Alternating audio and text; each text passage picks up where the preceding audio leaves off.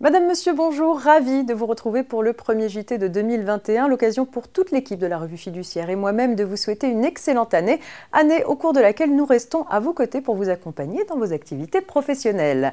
Et on découvre tout de suite les titres de ce lundi 11 janvier. Compte courant d'associés, Covid-19 et loyer impayé, et pour finir, activité partielle avec le niveau d'indemnisation des entreprises en 2021. C'est parti.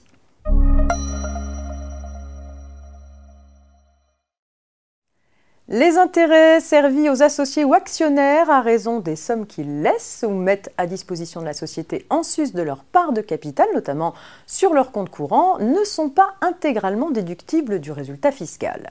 Quelle que soit la forme de la société, ils ne sont déductibles que dans une certaine limite, calculée en fonction d'un taux moyen de référence. Cette limite s'applique pour chaque compte courant pris isolément. Le taux maximum d'intérêt déductible pour les entreprises dont l'exercice clos le 31 décembre 2020 coïncide avec l'année civile s'établit à 1,18%.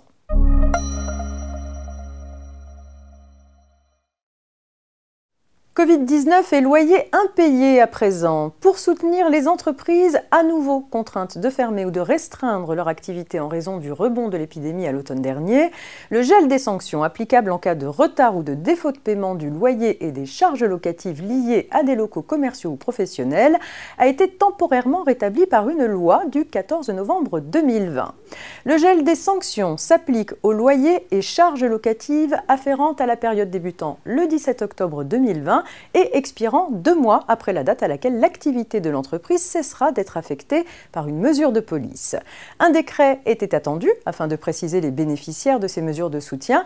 Ces choses faites sont concernées les entreprises de moins de 250 salariés avec un chiffre d'affaires inférieur à 50 millions d'euros lors du dernier exercice clos et ayant perdu plus de 50% de chiffre d'affaires en novembre 2020 par rapport à novembre 2019 ou à leur chiffre d'affaires mensuel moyen de 2019.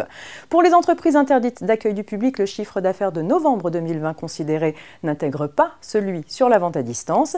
Les entreprises de moins de 50 salariés bénéficiaires du Fonds de solidarité pour leur perte de novembre 2020 peuvent justifier de leur situation en présentant l'accusé réception du dépôt de leur demande pour ce mois.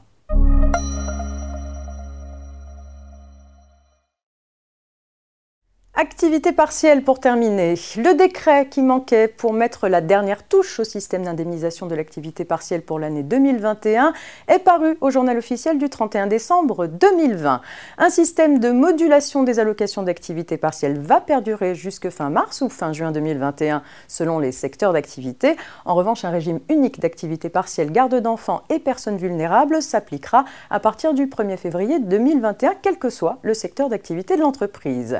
Il aura donc fallu trois textes pour définir les règles du régime d'activité partielle sur 2021. Le dispositif est maintenant au complet avec le décret sur le montant des allocations versées aux employeurs. Pour mémoire, ce décret fait suite à l'ordonnance du 21 décembre 2020 qui a prolongé les règles de base du dispositif exceptionnel Covid-19 et au décret 2020-1681 du 24 décembre 2020 sur les indemnités à verser aux salariés. C'est la fin de cette édition disponible dès à présent au podcast sur rfplay.fr excellent début de semaine à toutes et à tous et on se retrouve demain mardi.